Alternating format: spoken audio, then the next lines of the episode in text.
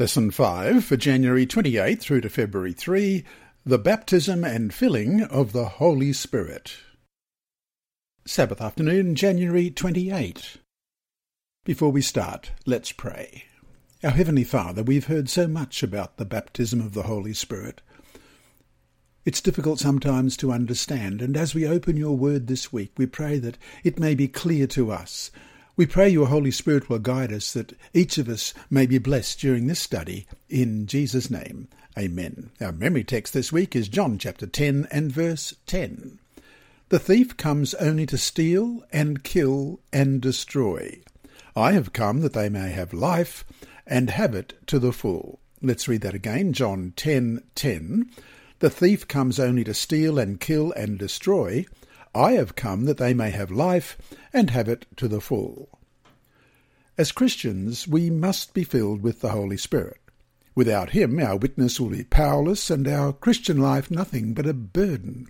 We might have learning, talent, and eloquence, but without the Spirit, we cannot experience life as God intended for us to. We will not have the assurance of salvation and will not know the joy that comes from serving our Lord. We will be Christians in name only, and a Christian in name only is not really a Christian at all. Jesus, however, wants us to live life to its fullest. He wants to give us life as it is meant to be, a life that is fulfilling and meaningful because it is rooted in the source of all life, Jesus Christ.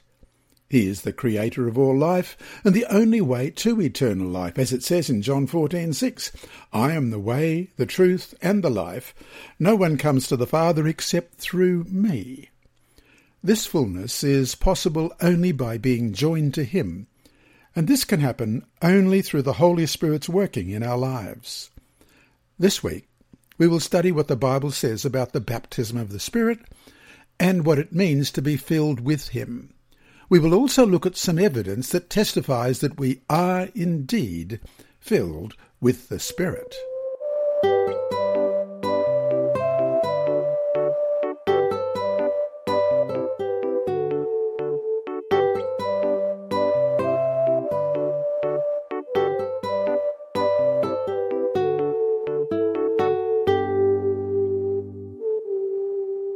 Sunday, January 29. The Baptism of the Holy Spirit. Question. Read Mark chapter 1, verse 8, and compare it with Matthew 3.11 and Luke 3.16 and John 1.33, and then read Acts 1.5 and Acts 11.16. What other rite of initiation goes together with the baptism of the Holy Spirit? First of all, Mark chapter 1, verse 8, I indeed baptized you with water, but he will baptize you with the Holy Spirit. And we're going to compare that with Matthew 3:11. I indeed baptize you with water unto repentance, but he who is coming after me is mightier than I, whose sandals I am not worthy to carry. He will baptize you with the Holy Spirit and fire. And John 3:16 John answered saying to all I indeed baptize you with water but one mightier than I is coming whose sandal strap I am not worthy to loose he will baptize you with the holy spirit and fire and John 1:33 I do not know him but he who sent me to baptize with water said to me Upon whom you see the Spirit descending and remaining on him, this is he who baptizes with the Holy Spirit. And Acts chapter 1 and verse 5 For John truly baptized with water, but you shall be baptized with the Holy Spirit not many days from now.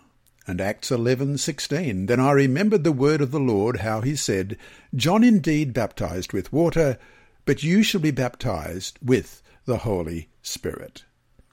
In the New Testament, there are only seven passages that speak about being baptized in the Holy Spirit. Four of those passages go back to John the Baptist and point to Pentecost. Here the Holy Spirit was given to usher in the beginning of the last days of salvation history. John, however, in contrast to the other Gospels, does not use the future tense when speaking about the baptism of the Spirit. Instead, he uses a present participle, indicating that this is something that has continuing validity, as we read in John 1.33. I did not know him, but he who sent me to baptize with water said to me, Upon whom you see the Spirit descending and remaining on him, this is he who baptizes with the Holy Spirit. The same tense is used by John just a few verses earlier in John chapter 1 verse 29. The next day John saw Jesus coming toward him and said, Behold, the Lamb of God who takes away the sin of the world. This is quoted when he talks about another important work of Jesus, the taking away of the sins of the world. The ministry of Jesus consists in taking away our sins and in giving us the Holy Spirit. This twofold experience is also reported in Acts chapter 2 and verse 38, which reads Then Peter said to them, Repent, and let every one of you be baptized in the name of Jesus Christ for the remission of sins, and you shall receive the gift of the Holy Spirit. After their eyes were opened to Christ, the disciples received both forgiveness of sins and the Holy Spirit. The same experience is reported about the believers in the house of Cornelius in Acts chapter 10 and later in Acts chapter 11. Water baptism is known as the baptism of repentance in Acts chapter 19 verse 4. When we repent of sin and are baptized in the name of Jesus, we also receive the Holy Spirit. Acts chapter 2 verses 28 to 39 reads, you have made known to me the ways of life. You will make me full of joy in your presence. Men and brethren, let me speak freely to you of the patriarch David, that he is both dead and buried, and his tomb is with us to this day. Therefore, being a prophet, and knowing that God has sworn with an oath to him that of the fruit of his body, according to the flesh, he would rise up the Christ to sit on his throne, he, foreseeing this, spoke concerning the resurrection of the Christ, that his soul was not left in Hades, nor did his flesh see corruption. This Jesus God has raised up, of which we are all witnesses. Therefore, being exalted to the right hand of God, and having received from the Father the promise of the Holy Spirit, he poured out this which you now see and hear. For David did not ascend into the heavens, but he says himself, The Lord said to my Lord, Sit at my right hand, till I make your enemies your footstool. Therefore let all the house of Israel know assuredly that God has made this Jesus whom you crucified, both Lord and Christ. Now when they heard this, they were cut to the heart, and said to Peter and the rest of the apostles, Men and brethren, what shall we do? Then Peter said to them, Repent and let every one of you be baptized in the name of Jesus Christ for the remission of sins, and you shall receive the gift of the Holy Spirit. For the promise is to you and to your children, and to all who are afar off, as many as the Lord our God will call. In the New Testament, the receiving of the Holy Spirit and baptism belong together. They signal our new birth. In baptism, we are identified with Christ, and Jesus gives us the Holy Spirit so that we can live in His power and proclaim the good news. The baptism of the Spirit is no second work of grace at a later stage in life that some associate with miraculous gifts. In 1 Corinthians 12:13, Paul does not have in mind the unique experience of Pentecost, but the rather the experience of all believers. 1 Corinthians 12:13 reads, "For by one Spirit we were all baptized into one body, whether Jews or Greek, whether slaves or free, and have all been made to drink into one Spirit." He states that by one Spirit we all are baptized into one body, and all were made to drink of one Spirit. Paul emphasizes unity. The word all is crucial. Paul connects the initiation of all believers into the body of Christ with the baptism of the Spirit. So to finish the day, what has been your own experience in being baptized by the Holy Spirit? What has He meant for your life? What would you be like without the Holy Spirit working in your life?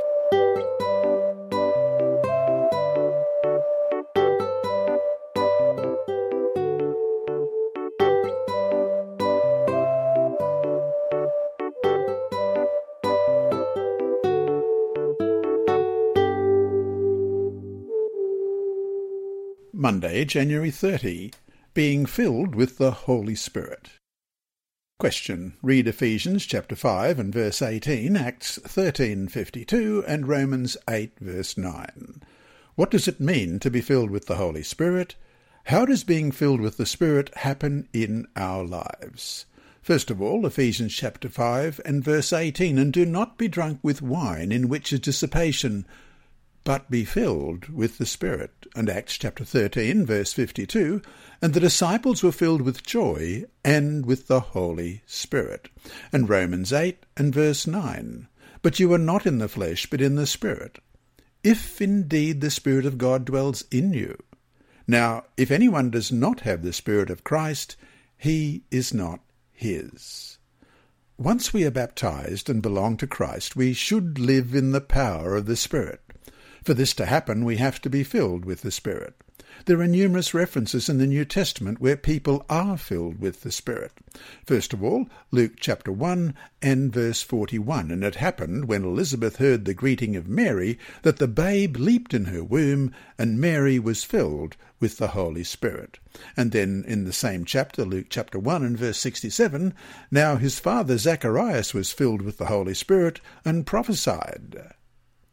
And then we'll look at Acts chapter 2 and verse 4. And they were all filled with the Holy Spirit, and began to speak with other tongues as the Spirit gave them utterance. And Acts chapter 4 verse 8, Then Peter, filled with the Holy Spirit, said to them, Rulers of the people and elders of Israel, Acts chapter 4 verse 31, And when they had prayed, the place where they were assembled together was shaken, and they were all filled with the Holy Spirit, and they spoke the word of God with boldness. And Acts chapter 9 and verse 17. And Ananias went his way and entered the house, and laying his hands on him, he said, Brother Saul, the Lord Jesus, who appeared to you on the road as you came, has sent me that you may receive your sight and be filled with the Holy Spirit. And Acts chapter 13, verse 9. Then Saul, who also is called Paul, filled with the Holy Spirit, looked intently at him. The Apostle Paul uses the word filling to say that a person has completely submitted to God and is open to the guiding influence of the Holy Spirit, so that God's own work can be accomplished in the person's life. If we yield to the influence of alcohol, our walk, talk, and thoughts will be negatively affected. When we are filled with the Holy Spirit, we yield every part of our life to his transforming influence with the result that our walk, talk, and thoughts will reflect Jesus. While the Spirit is given by the hearing of faith, as we read in Galatians 3.2, and is received through faith in Galatians 3.14, at our baptism in Titus 3 verses 5 and 6, we need to seek the infilling of the Holy Spirit every day. We can't live off a powerful experience that we had last year or last month or even yesterday. We need the infilling of God's Spirit each day, for each day brings its own challenges. In the Greek of Acts chapter 13 verse 52, the term filled with the Spirit is in the imperfect tense, signifying continuous action. It literally means being continuously filled, being filled with the Spirit is not a one time event. It is something that we should seek and receive every day. This filling has to be repeated so that every part of our lives is filled with His presence, and so we are empowered to live as we should. Being filled with the Holy Spirit does not so much mean that we possess more of Him, but that He possesses more of us. Only when we commit all aspects of our life to the Spirit every day can He use us to God's glory. And from Manuscript Releases, Volume 14, page 71, we read this little bit. I wish to impress upon you the fact that those who have Jesus abiding in the heart by faith have actually received the Holy Spirit.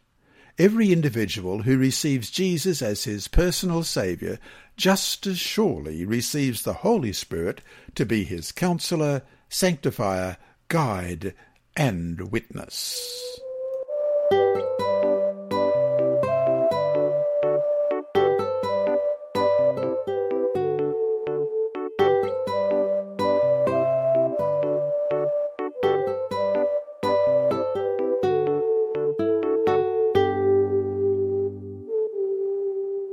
Tuesday, January 31, Conditions, Part 1. God's Word points to certain conditions needed for the Spirit to abide in us. We will look at some important ones during the next two days. First of all, read Acts chapter 2, verses 37 and 38. What is the first condition for receiving the Holy Spirit? Acts 2, beginning at verse 37. Now when they heard this, they were cut to the heart, and said to Peter and the rest of the apostles, Men and brethren, what shall we do? Then Peter said to them, Repent, and let every one of you be baptized in the name of Jesus Christ for the remission of sins, and you shall receive the gift of the Holy Spirit. One condition for receiving the gift of the Holy Spirit is repentance. Hearing the Word of God arouses our conscience and can lead us to an awareness of our true sinfulness and lost condition. True repentance is more than just feeling sorry for the dire consequences of our sins. It is a thorough change of heart and mind, so that we see sin for what it really is an ugly evil and rebellion against God. The only way that we can experience true repentance is to be touched by the love of God. As it says in Romans 2, verse 4, or do you think lightly of the riches of his kindness and forbearance and patience, not knowing that the kindness of God leads you to repentance? Question. Read Galatians chapter 3 verse 14 and James 1 verses 6 through to 8. Why can't we receive the Holy Spirit without trusting God's word. Galatians 3:14 that the blessing of Abraham might come upon the Gentiles in Christ Jesus that we might receive the promise of the Spirit through faith and James 1 verses 6 through to 8.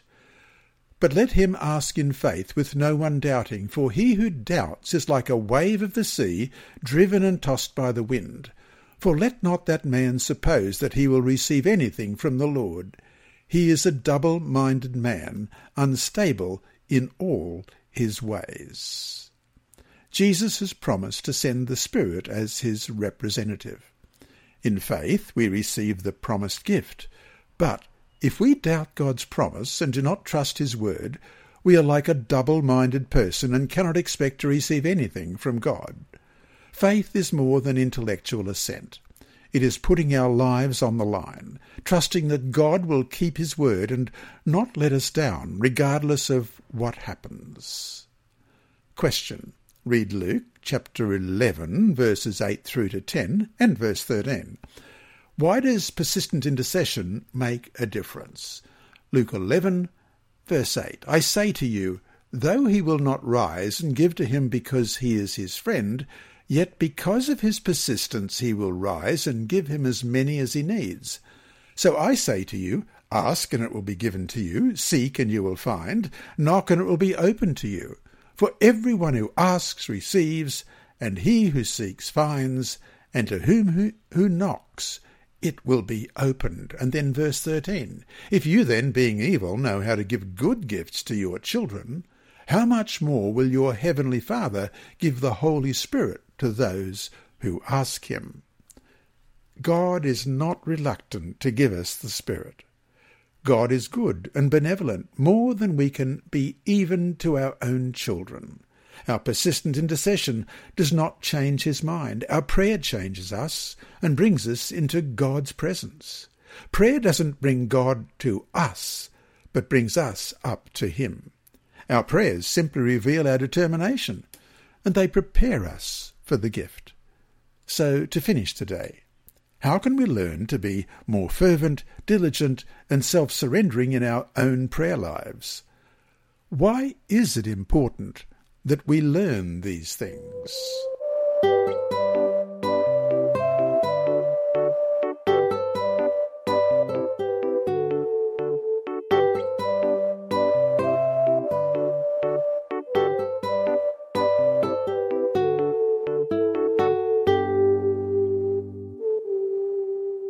Wednesday, February 1, Conditions, Part 2. Question. Read Acts chapter 5 and verse 32. Why is obedience to God's word an important condition for receiving the Holy Spirit? Acts chapter 5 and verse 32. and we are his witnesses to these things, and so also is the Holy Spirit, whom God has given to those who obey him. Then as now, the Holy Spirit is granted to all who obey God. In the Bible, love and obedience go hand in hand, and true faith is expressed in obedience. If we trust God with all our hearts, we will obey his commandments. Jesus said, If anyone loves me, he will keep my word, in John 14:23. Obedience is a choice leading to a lifestyle that follows God's will as expressed in his law.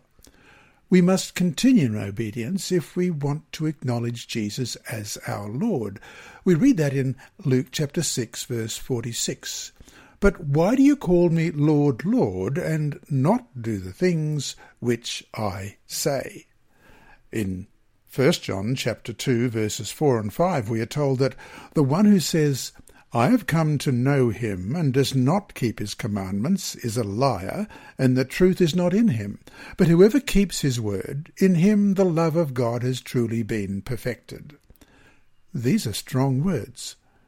From John we also know, from 1 John 3.24, that the one who keeps his commandments abides in him, and he in him. We know by this that he abides in us, by the Spirit whom he has given us. When we do what God has commanded, we will have peace of mind. Question. Read Luke chapter 18, verse 21.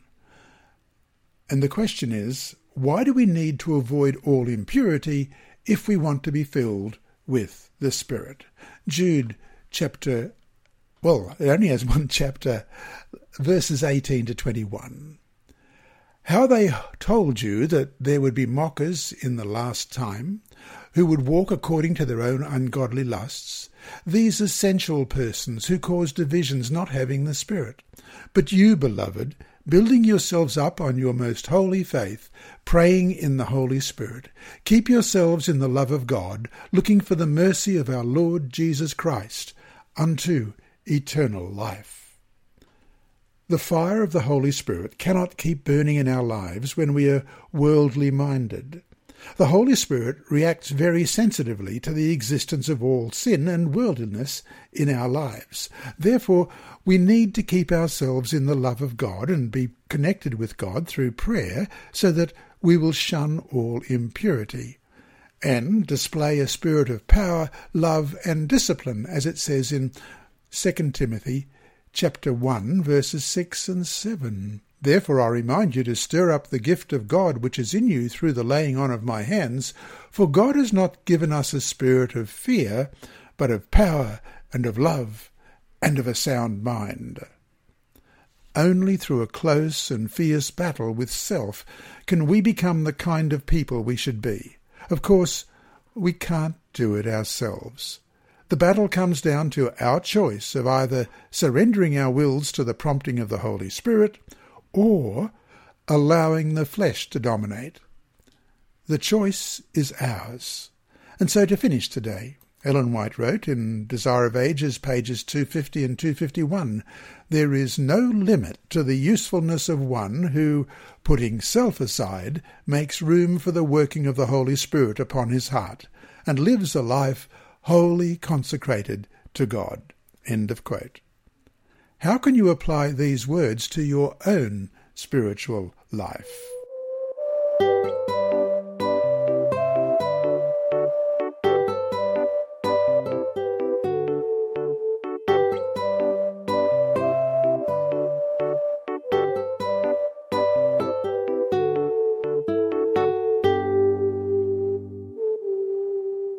Thursday, February 2. Self centered living versus Christ centered living. Question. Read Galatians chapter 5, verses 16 to 26, and compare it with Ephesians chapter 5, verses 1 to 9, and verses 17 to 20. List the differences between a self centered life and a life that is filled with the Spirit. First of all, Galatians chapter 5, verses 16 through to 26. I say then, walk in the Spirit, and you shall not fulfill the lust of the flesh.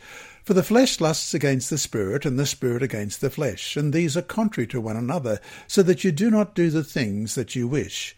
But if you are led by the Spirit, you are not under the law.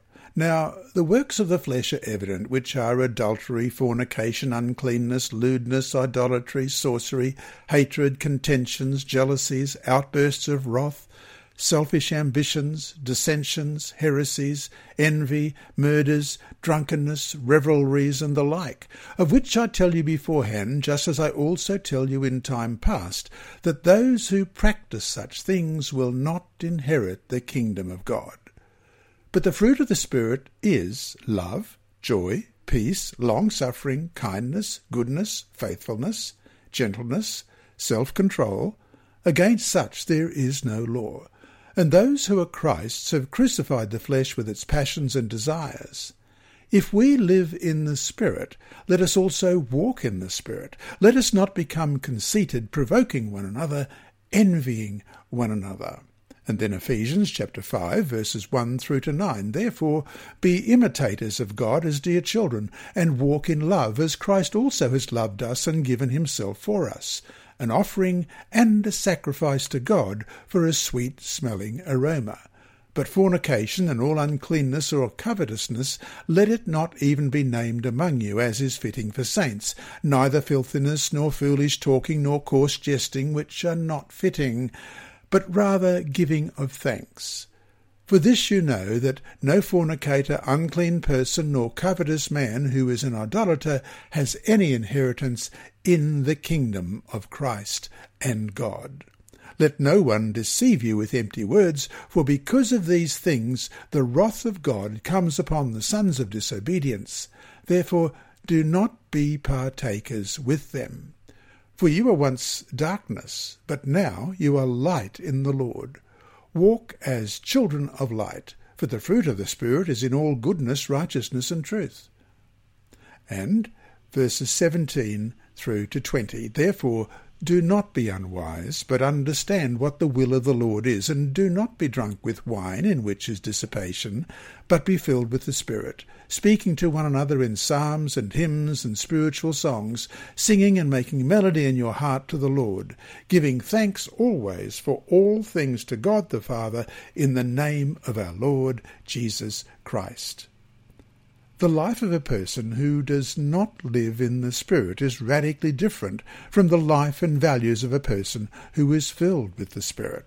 And there's a table here in the pamphlet, and it has two columns, and one part of the column is compared with the same part of the column on the other side. So we'll compare two things. Uh, firstly, the self centered person, and then the spirit controlled person. The self centered person desires what is sinful and displeasing to God. The spirit controlled person desires what is spiritual and pleasing to God. The self centered person is controlled by sinful passions. The spirit controlled person is controlled by the spirit. The self controlled person or the self centered person misuses his or her freedom and gets enslaved in sin. The spirit controlled person is set free from the bondage of sin and is called to freedom in Christ. The self centered person is obedient to God's will. The spirit controlled person is obedient to God's will.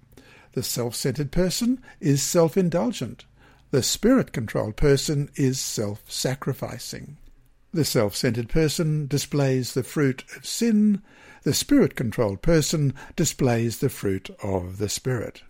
And finally, the self centered person does not recognize the need for forgiveness and is boastful of self, whereas the spirit controlled person recognizes the need for forgiveness and praises Jesus for what he has done.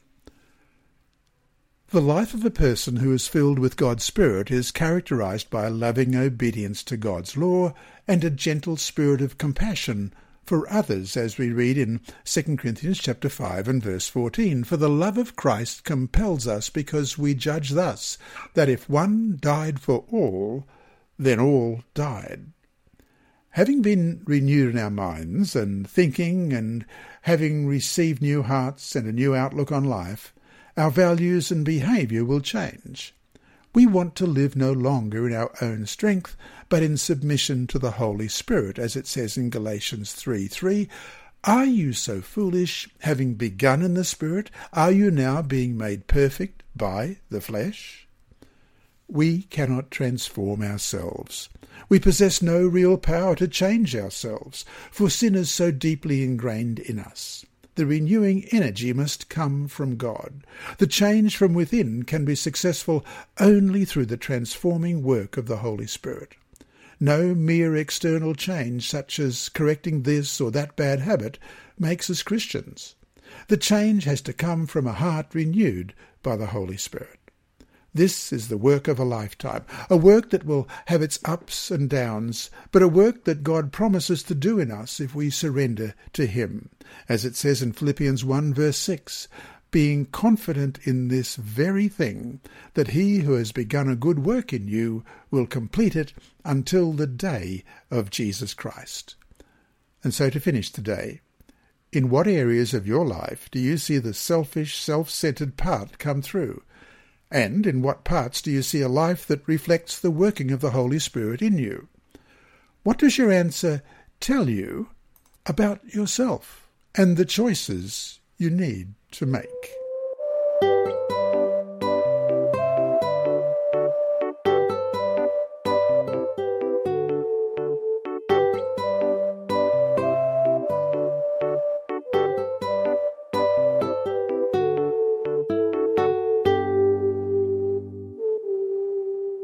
Friday, February 3.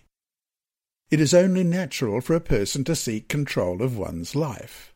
We normally depend on our own efforts to achieve all that we can. While many people spend their lives in a quest for control, others have an unhealthy fear of losing control. This human dilemma finds an answer only in God. He wants you to give him, your Creator and Redeemer, full control. He knows and loves you as nobody else can. This opens the door for him to work in your life. By choosing to submit your will to the leading of God's Holy Spirit, you will have His supernatural peace and boundless opportunities to be a blessing to others. But we need the desire for this power in our lives. God doesn't force Himself on any of us.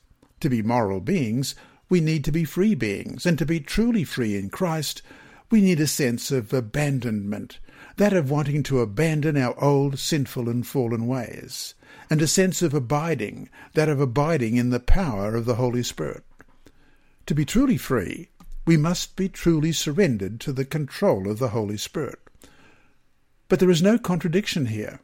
Our freedom is found in liberation from the condemnation and power of sin, which always enslaves us and always leads to death.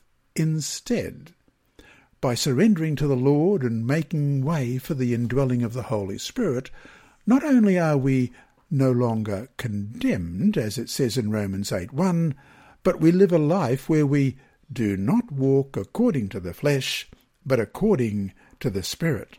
That's the only true freedom that we, as sinful and fallen beings, can ever know. And that brings us to our three discussions, no, four discussion questions for this week. One, some people think that freedom consists of being able to do what you want, when you want, and how you want to do it. What's wrong with that concept from a Christian perspective? What is the biblical idea of true freedom? Well, we're going to look at some verses here. Psalm 119, verse 45 and I will walk at liberty, for I seek your precepts. And Luke chapter 4, verse 18 The Spirit of the Lord is upon me, because he has anointed me to preach the gospel to the poor, and he has sent me to heal the brokenhearted, to proclaim liberty to the captives, and recovery of sight to the blind, to set at liberty those who are oppressed. And John chapter 8, verses 34 to 36, Jesus answered them, Most assuredly I say to you, Whoever commits sin is a slave of sin, and a slave does not abide in the house forever, but a son abides forever. Therefore, if the Son makes you free, you shall be free indeed. And 2 Corinthians 3:17. Now the Lord is the Spirit, and where the Spirit of the Lord is, there is liberty. And Galatians chapter 5 and verse 1. Stand fast, therefore, in the liberty by which Christ has made us free, and do not be entangled again with a yoke of bondage. And question 2. Why is it important to put self aside and consecrate our lives wholly to God before the Holy Spirit can work mightily through us? What could God do in you that would make you more of a blessing to others if He put self aside and opened your heart to the workings of the Holy Spirit in you? 3. A quotation from The Desire of Ages, page 172. The Christian's life is not a modification or improvement of the old, but a transformation of nature. There is a death to self and sin, and a new life altogether. This change can be brought about only by the effectual working of the Holy Spirit. End of quote. Discuss in class the implications of these words. And question four, compare the evidence of a self-centered life with a life that is spirit-filled, as we saw in the chart on Thursday's study. Discuss with the members of your Sabbath school group what the greatest blessing of a spirit-filled life could be for us.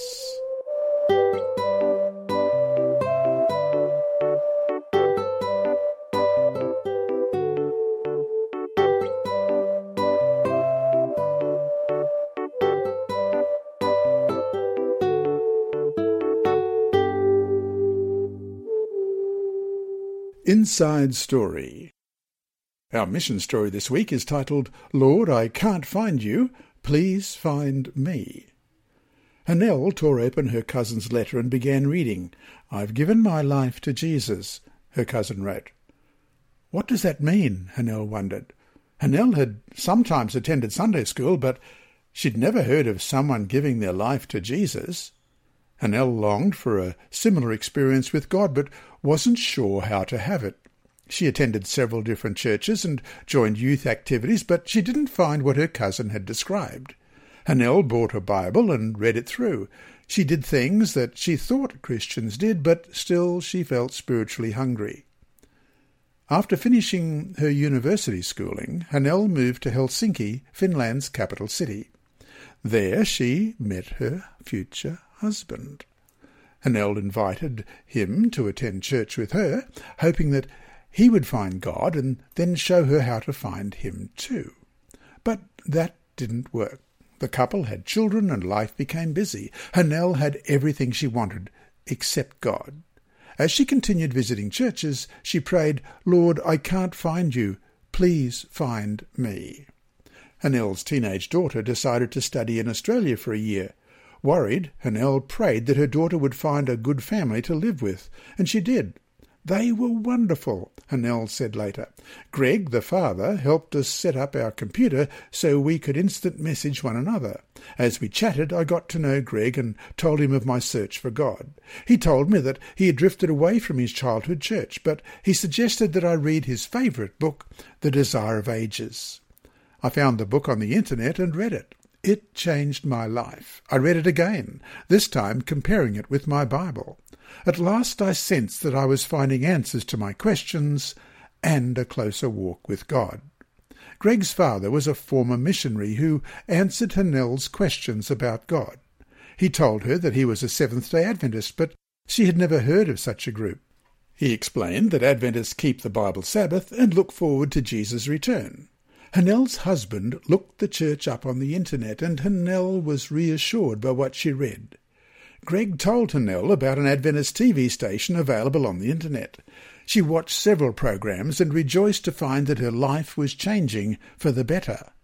And this story will be continued in next week's Inside Story. This lesson has been read by Dr. Percy Harold in the studios of Christian Services for the Blind and Hearing Impaired.